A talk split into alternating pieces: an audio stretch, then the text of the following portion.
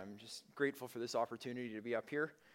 You know, years ago, probably 12, 14 years ago, early in my walk with Christ, a friend gave me this CD on Romans 1 through 8, and it was one of those, and it spoke specifically to men, but it was like a punch in the gut every time I heard it, because it challenged me. And I lost it over time, and about 6 months ago, I started remembering some of the things I'd heard in that sermon. So I went, thankful to the internet, I actually tracked it down, and I realized this guy preached a whole series on Romans. And I started at his first sermon, and I realized how little I knew about the book of Romans. I have some great, scripture memorized from it. I can pull out, there's no condemnation for those who are in Christ Jesus, and the wages of sin and death, and all these different passages, little tidbits out of Romans, but I really didn't understand the book. So that's kind of what led me to start studying it myself and said, okay, this is a great opportunity for me to jump back into preaching. So that's kind of what led me here. Pastor Stephen Davies says, the book of Romans is a book the church cannot live without in today's society. Martin Luther said, this letter is truly the most important piece in the New Testament. It is purest gospel. It is well worth a Christian's while to not only to memorize it word for word, but also to occupy himself with it daily, as though it were the daily bread of the soul. It is impossible to read or to meditate on this letter too much or too well. The more one deals with it, the more precious it becomes, and the better it tastes. One of the commentaries I'm reading, preparing for this, says Paul's writing this letter to a church that he's never visited, a church that was known for their faith. And you think about today's society, churches are known for their music, churches are known for their size, churches are known for their pastors, maybe it gives a great sermon, but a church, Paul's saying, is known for your faith. And he's hoping he's going to be able to visit there someday as a way to encourage. So this is a letter of encouragement. This is a letter of sharing truth with them. I originally planned on doing one chapter, go through the whole thing, spread it over a few years of, about 15, 16 sermons. And then I started diving into it, and I cut it shorter. And today I'm going through verse 1. So, because Paul has a lot in this introduction. So I have no idea how long it's going to take me covering Steve here and there to preach through the book of Romans. It's going to be years. But I'm okay with that myself, because it's helping me to grow through some stuff. The church in Rome, it was a faithful church growing in one of the most sinful places in society back then. Paul answers a lot of questions. How do they live in light of sin going around in society? False gods and sexual immorality, corruption. Roman law allowed a parent to cast away a child. I read a letter or heard, as I was going through a letter about a Roman military official who his wife is expecting. He was away at battle. He sends her a letter and says, if I'm not home in time for the birth of our child, if it's a girl, cast it away. If it's a boy and it's sick, do the same. Right? That was Roman society. There was lots of different gods. People could worship false gods. Most of those gods involved temple prostitution. The government was corrupt in Rome. One of my favorite stories about Rome was Caesar ordered all the grain ships at one point to stay off the coast where no one could see them because he was losing control. And then he created a famine. And then all of a sudden he jumps in as savior and orders the grain ships to show up. The reality is that Rome was a pretty corrupt place, pretty rough place. You were allowed to worship any god you wanted in Rome as long as it didn't interfere with Rome's agenda. And Canada has never been more like Rome than it is today, right? We see that slope, and that society. The punishment for speaking out against sin is greater than the sin itself right now. It's a reality of it.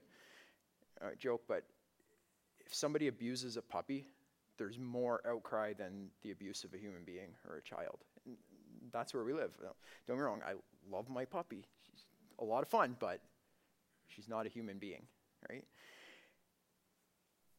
We see a government that's heading more and more hostile to Christianity. They love the church when we have soup kitchens, when we help with poor, we do one of our core mandates, right? Help widows, help orphans, help different people. They love that. But they can't stand when we speak truth that directly goes against the agenda or whatever they're telling us. And that's it. But that's where we're living right now. But more than anything, the book of Romans is a very, very deep theological book. It points us to God. It points us to his grace and our need for it, our desperate need through our sin. It's this deep, as I'm glancing through it, it's this deep gold mine that keeps coming from different angles, always pointing right back at the gospel message. And that's part of why I'm excited to preach for it, because it's, it's just this little bit I've been excited. So let's pray. Lord, we just thank you. Thank you that we're here together. Whether we're here or on Zoom, Lord, we thank you for this time together to worship you, to dive deeper into your word, Lord, to understand you better and understand our desperate need for you. And the fact, Lord, that you've solved our biggest problem in our life. You've given us salvation. You've given us grace. You've given us your son, Jesus Christ. And Lord, I just pray my words are clear, that it's your words and not mine, Lord, and that we just have a great time together worshiping and learning about you. We pray these things in your son's name. Amen. So who is Paul? Most of what we know about Paul comes from the book of Acts. Paul was originally called Saul. Then Jesus appeared to him on the road to Damascus. Bright light came. Other people with him saw the bright light, but Paul was the only one who could hear the words. And Jesus said, "Stop attacking me. Stop attacking my people. Stop attacking my church." Because Paul was going out there and he was arresting Christians. He was persecuting for their faith. He was taking them, arresting them, taking them back to Jerusalem. And Jesus interrupted him and revealed the truth to him and changed him. We see in Acts 22 that he was taught by the Rabbi Gamaliel. So he was well-versed in the Torah or the Old Testament. He was very knowledgeable in the scriptures. Paul was a Pharisee, right? That's the group that was constantly going after Jesus. As far as Jesus heals somebody and they say, "Hey, it's the wrong day," or "You're doing this wrong. Jesus does this good thing." And they were the ones who petitioned the Romans to crucify Jesus. So Paul was not a good guy as far as the church goes.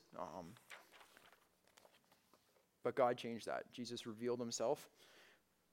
And Paul became the guy who wrote most of the letters in the New Testament outside the Gospels. Paul was arguably one of the greatest missionaries who ever walked the earth. He spread, to the Gentiles, to the Jews, and a large part of the Middle East, the Mediterranean Sea. So another thing about Paul is he was a Roman citizen. So Paul had rights above other people, above most of the people of the day. And that's what I put together about Paul. And this introduction is, what does Paul say about himself?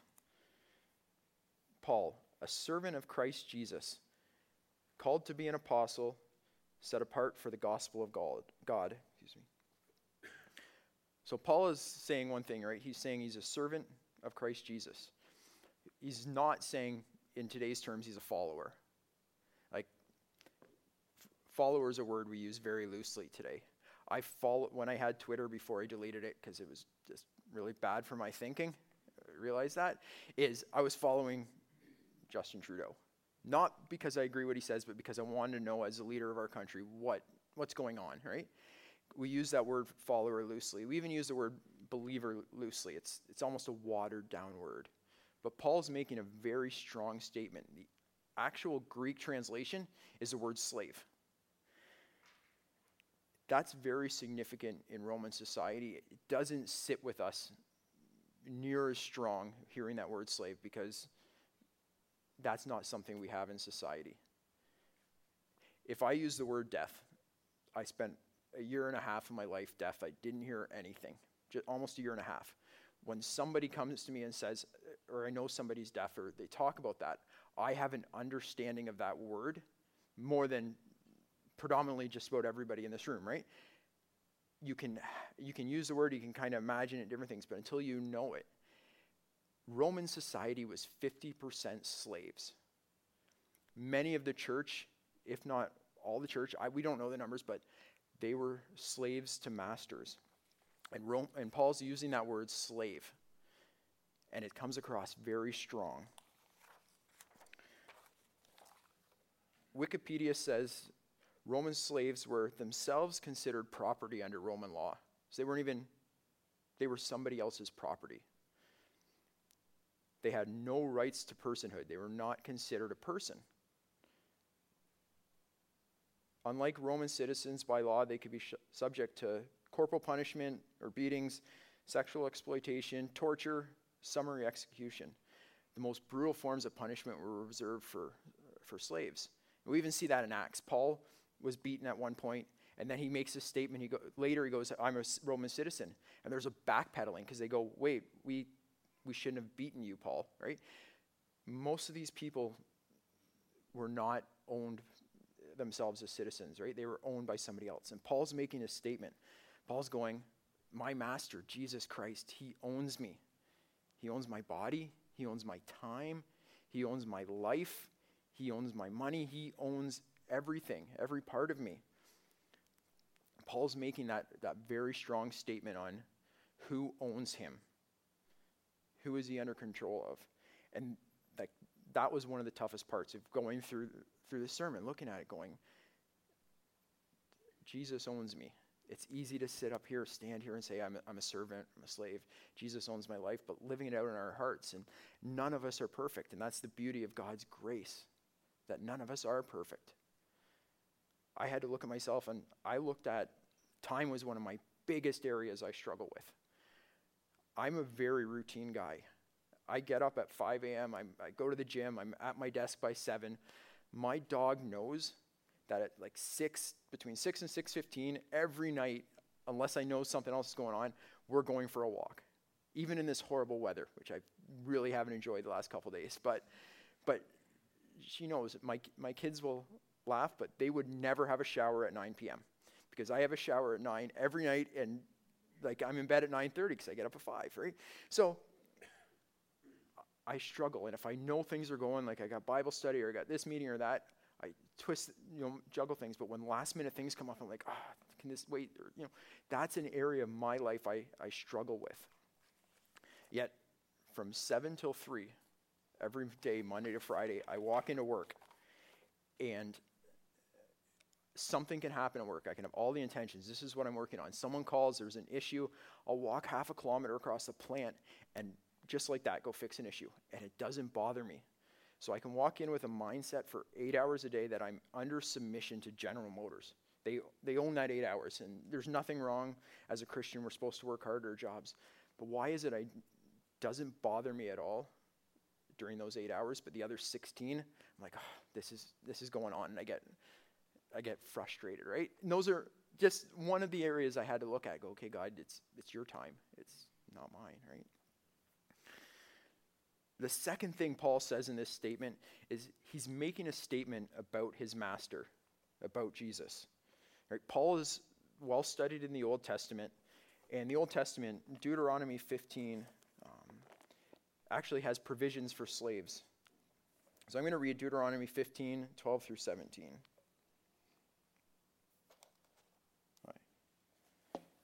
If your brother, a Hebrew man or a Hebrew woman, is sold to you, he shall serve you 6 years. And in the 7th year you shall let him go free from you. And when you let him go free, you shall not let him go empty-handed. You shall furnish him liberally out of your stock, out of your threshing floor, and out of your winepress. As the Lord your God has blessed you, you shall give to him. You shall remember that you were a slave in the land of Egypt, and that the Lord your God redeemed you. Therefore, I command you this today. But if he says to you, I will not go out from you, because he loves you and your household, since he is well off with you, then you shall take an awl and put it through his ear and in the door, and he shall be your slave forever. And to your female slave you shall do the same. So slavery was a thing, Jewish people in the Old Testament, and God put provisions there. He said, one is you're not stuck being somebody's slave or servant for those times, right? After 6 years, you're supposed to let them go, and you're supposed to bless them and provide them. But he put a bigger thing here. He said, and if your master treats you well, then you can make a proclamation and say, I'm going to stay under servitude to this person, to this master. And Paul's saying that. I'm willingly going under servitude. I'm willingly being a slave to Jesus. And it says a lot about the master. He's saying, my life is better with my master, Jesus Christ. I'd rather have this life than the free citizen Paul life that he had, right? And we have to look at Paul's life. Paul was a Pharisee. He obviously had respect from the leaders in Jerusalem because they gave him a letter and said, hey, you can go and arrest these people. So he's trusted. He probably wasn't starving. You know, we don't know these things for sure. He probably wasn't short of places to stay. He lived probably arguably a good life. And he went into a life where he was shipwrecked, he was beaten, he was arrested, and ultimately tradition says that he was beheaded for his faith. Yet Paul's saying, my life is better with my master Jesus Christ than it is in the world. The third thing he's saying is, being a free citizen of Rome, Paul's saying, I have no other masters. And I said, Rome was very tolerant to other religions. There's you read about statues to the unknown god. Right? The Acts talks about that. Is there's even a statue to a god that, in case we're missing one. Big business in Rome was temple prostitution and temples and worship. People were making false statues to false gods. You were allowed to worship whatever god you wanted in Rome. You just couldn't be above Caesar. It couldn't get in the way of Rome's agenda. And Paul's making a statement, especially as a free citizen. He's saying, I have no other master. It's just Jesus Christ.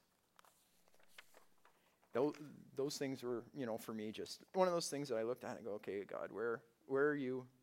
Where are you showing me that I need to get better in those things? And none of us are perfect. And they say that's the joy of the grace, you know, the gospel, the good news that we get, that we aren't perfect, that we will never be perfect at this. We just called to continuously push ourselves and get better. The next thing Paul says about himself is he's called to be an apostle. He establishes authority. So he tells people in the church, this is who I'm serving. Then he goes on and says, I'm called to be an apostle. In this context, he's specifically saying he was chosen by God to be his messenger. He's speaking with an authority that we don't have, that I don't have, that Pastor Steve doesn't have. He's speaking as a messenger specifically from God with a very specific mission. And we see that through Paul's letters. It's a kind of a common theme. He defends his apostleship. Part of the reason for that is because he wasn't with the disciples. He never walked with the Lord before he went to the cross, died, and rose again. So Paul's saying, I still have this authority. God still gave me the authority. In Galatians, he told us that, in Galatians 1, verse 15 and 16, he said, but when he who had set me apart before I was born and who called me by his grace was pleased to reveal his son to me in order that I might preach him among the Gentiles, I did not immediately consult with anyone. So Paul starts out there and he says he was set apart before he was born. God had a plan all along for Paul. I mean, God put Paul, he was taught by a very wise rabbi in the Old Testament. God gave him all this information, all this knowledge of Scripture. He prepared him beforehand and then took him when he was at his worst and changed his direction. Changed him from persecuting Christians to spreading the gospel. Yet he had all that knowledge. He wasn't somebody who all of a sudden then the first day of becoming a Christian goes, okay, well, I got to go study the Scriptures. I got to understand this. He had this knowledge that God had prepared in him already. He says it was by grace that God gave him that knowledge that he revealed through Jesus with a specific plan to teach the Gentiles. And then Paul also says he did not consult with anyone. So he's saying that God specifically revealed this truth to him. It wasn't a pastor, it wasn't a parent, it wasn't, a neighbor or a sermon or a podcast or any of these things that we have that God usually uses to reach us. He's saying God himself, through Jesus Christ on the road to Damascus, revealed this truth to me. Right? And that's speaking to Jewish people. He's saying God spoke to me. This wasn't somebody else. This wasn't man. In 1 Corinthians verse 15, verse 3 through 8, "For I delivered to you as of its first importance what I also received, that Christ died for our sins in accordance with the Scriptures, that he was buried, and that he was raised on the third day in accordance with the Scriptures. And then he appeared to Cephas, and then to the 12. And then he appeared to more than 500 brothers at one time, most of whom are still alive, though some have fallen asleep. Then he appeared to James and to all the apostles. Last of all, as to one untimely born, he appeared also to me, for I am least of the apostles." Right? So Paul is saying, further establishing his authority, he goes, I was personally visited by Jesus on the remote Damascus. Jesus shared this truth with me.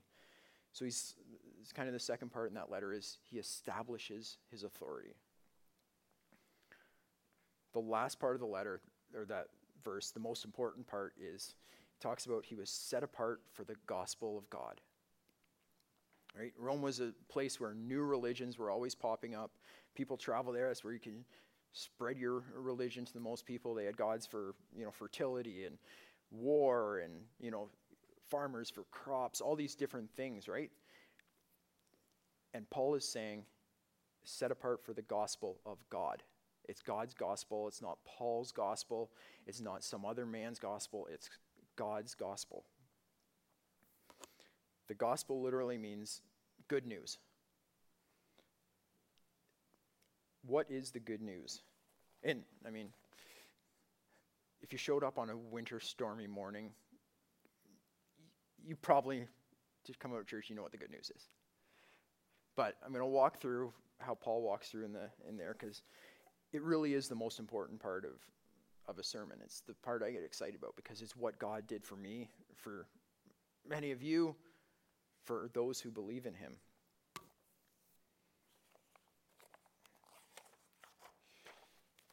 Outside of Christianity, every religion in the world is based on do something good. Is it a ritual? Is it a way to worship? Is it an act of service? Is it saying certain prayers? Is it doing certain things? Everything is based on doing a certain thing and getting the results you want, which is usually, if you believe in a God, getting heaven versus as opposed to hell. Or I'm a good enough person. And when we look through that argument, the whole works idea, trying to be a good enough person, it quickly falls apart. I try to think of myself as a pretty good person in the world's terms. I pay my taxes. I faithful husband. I try to be a good father to my kids. I work hard. I taught youth group for a while. I do some charity stuff through work that I occasionally get involved in. I even teach Sunday school, which I find harder than preaching this sermon because those kids are, it's harder to keep a kid's audience, But in the world's terms, my resume looks pretty good on those things. But if 20, 30 years from now, I go and I assault somebody, and I go up to the judge, and I say to that judge, "Your Honor, I am guilty. You're absolutely right.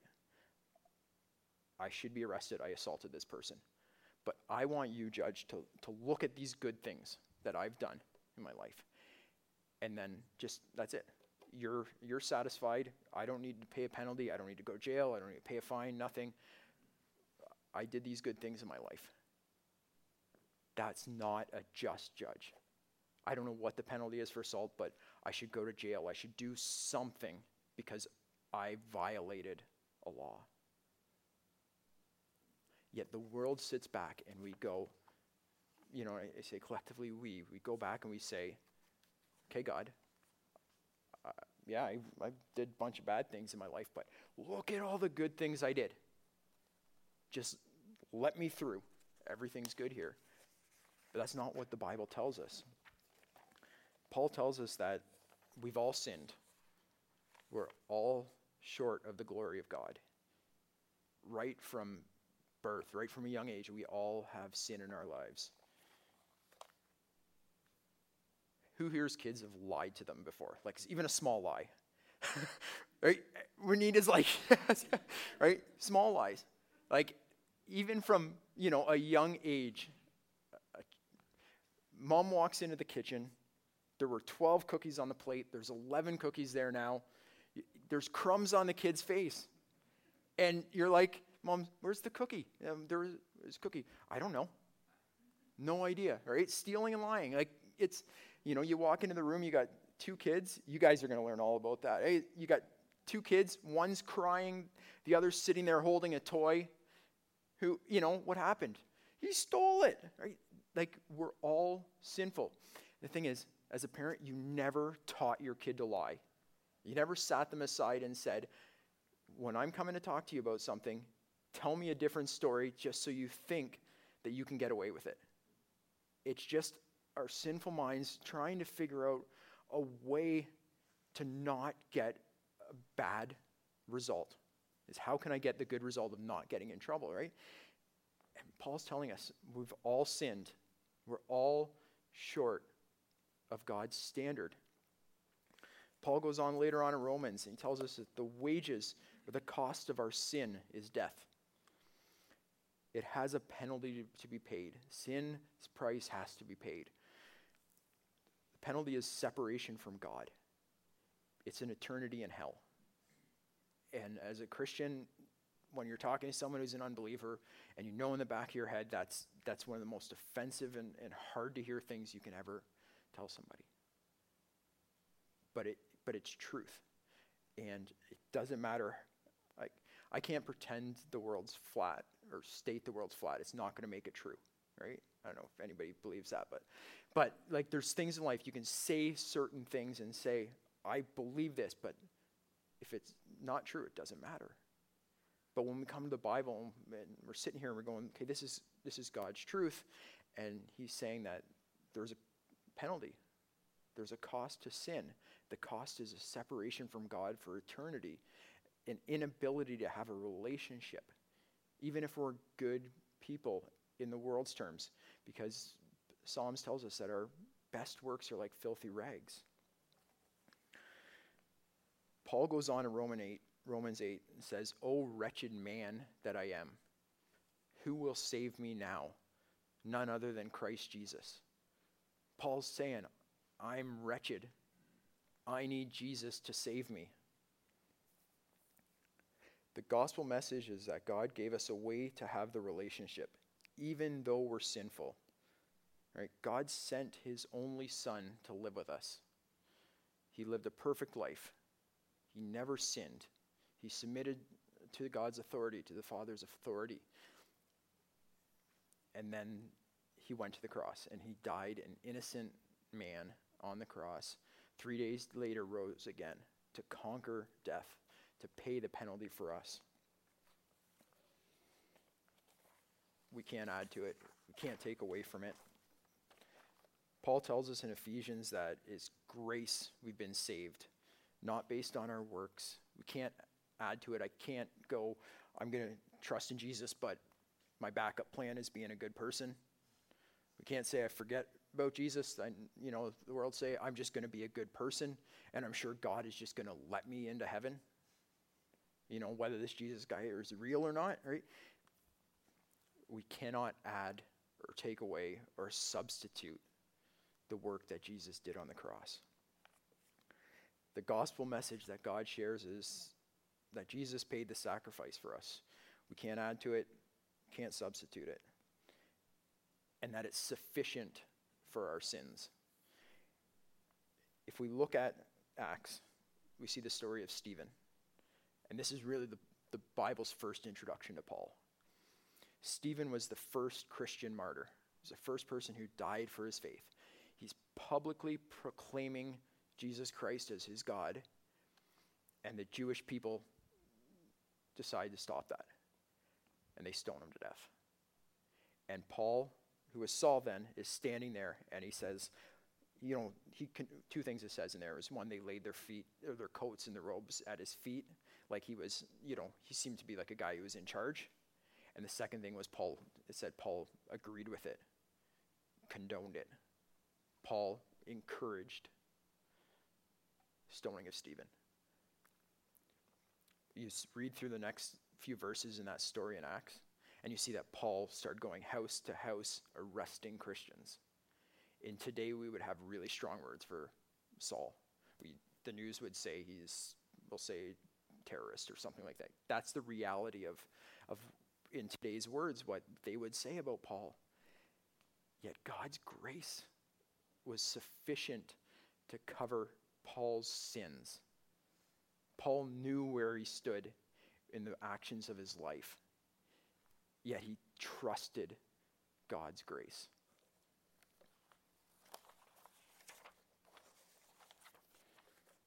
I encourage you, take this good news to your neighbors. Take this good news to your coworkers. It is the hardest part of being a Christian, is sharing that good news with people. It is the best news, and it's something I struggle with. But when we see that Paul says, I'm a servant, he had the authority. We don't have that authority. We said, I'm a servant, and this is the good news I'm going to share. We understand that God has solved our biggest problem in our life. Let's pray. Lord, we just come to you, and we're thankful for your good news, Lord. We know that all of us will never meet your standard, Lord. We can try as hard as we want. We can try to be perfect slaves, perfectly under submission to you, Lord, and we will never get there. But I pray that each month, each year, each day we're taking that little step closer, Lord, to recognizing you as our master in our lives. And Lord, it was challenging for me to work through this passage and realize where I fall down, where I fail, Lord. And I just thank you for your grace. I thank you that you've shown me your love through my sin, through the ways that I turn away from you, Lord. And I pray that you're moving us as a church to love you more, to trust you more, to submit to you more, and to show this good news and this grace to our neighbors and our friends, our coworkers who don't know you, Lord, and that your gospel message is going around the world.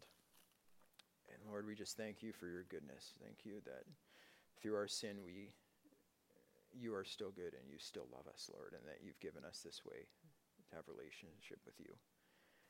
We pray these things in your Son's name.